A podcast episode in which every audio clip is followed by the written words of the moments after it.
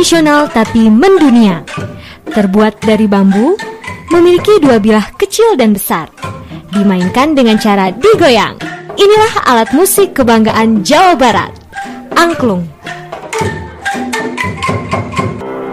Catatan mengenai angklung baru muncul pada masa kerajaan Sunda sekitar abad ke-12 Masehi. Kemunculannya berawal dari pandangan hidup masyarakat Sunda yang agraris dengan padi sebagai makanan pokok. Masyarakat Sunda percaya angklung dapat memikat Dewi Padi turun ke bumi agar tanaman padi tumbuh subur. Sejak itu, angklung terus berkembang. Saat ini, angklung tidak hanya menjadi media ritual, tapi juga menjadi alat musik khas yang bisa dimainkan siapa saja. Pengajaran cara bermain angklung kepada masyarakat mulai diperkenalkan lewat tangan Ujong Ngalagena pada tahun 1966. Melalui sanggarnya, anak muda mulai mengenal dan mencintai angklung. Bahkan, lembaga internasional seperti UNESCO juga mengakui keberadaan alat musik ini. Berikut penuturan Project Officer Saung Angklung Ujo dari Ardiantara. Angklung ini di, dikabarkan oleh UNESCO sebagai Intangible Heritage of Humanity dengan syarat ada empat syarat yang terpromosikan, terjaga, terlindungi dan terregenerasikan. Nah, di mana kita juga harus mempromosikan, harus terregenerasikan, kita juga mempromosikan ke dunia luar. Angklung kian mengukuhkan eksistensinya. Ini terbukti dengan dijadikannya permainan angklung sebagai acara pamungkas dalam perhelatan konferensi Asia Afrika ke-60.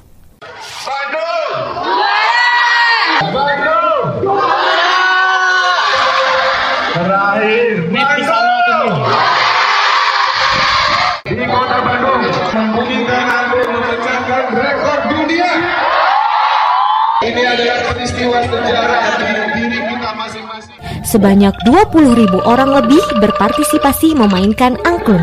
Berkat antusiasme masyarakat, permainan angklung bertajuk Harmony of Angklung for the World ini berhasil memecahkan rekor muri dan rekor dunia.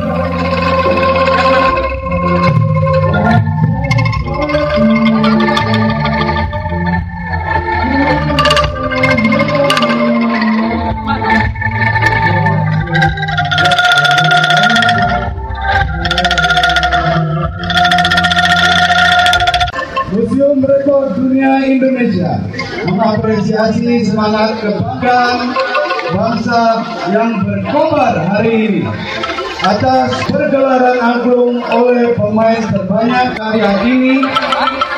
Murid kukukan bukan hanya sebagai rekor Indonesia rekor dunia.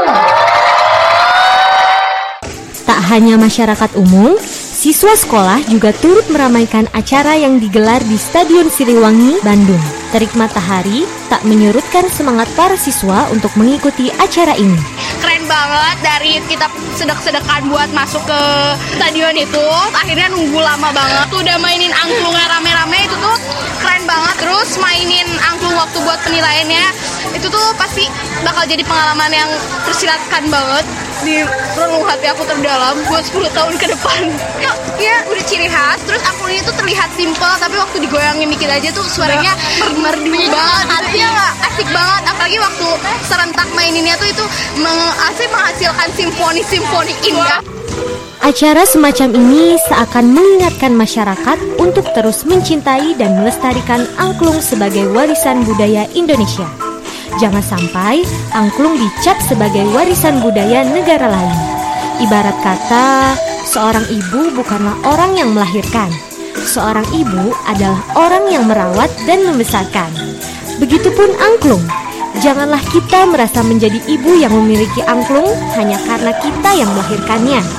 Mari kita bertanya pada diri sendiri, sudahkah kita merawat dan membesarkan angklung?